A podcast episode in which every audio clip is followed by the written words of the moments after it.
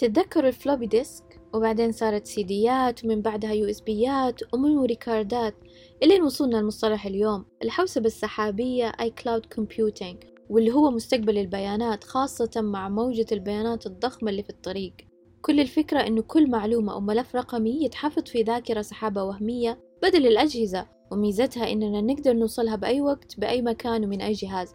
المهم إنه في شبكة واي فاي واشتراك في خدمة السحابة أكيد. وحلاوتها إن مشاركة الملفات سهلة مرة وشايفين سلاسة المشاركات مع العمل والدراسة عن بعد. أهم نقطتين لتكون سحابتكم بخير هي تفعيل نسخة احتياطية كل فترة في حال خطأ تقني وضبط صارم لإعدادات الحماية والخصوصية كأنها خزنة عندكم في البيت.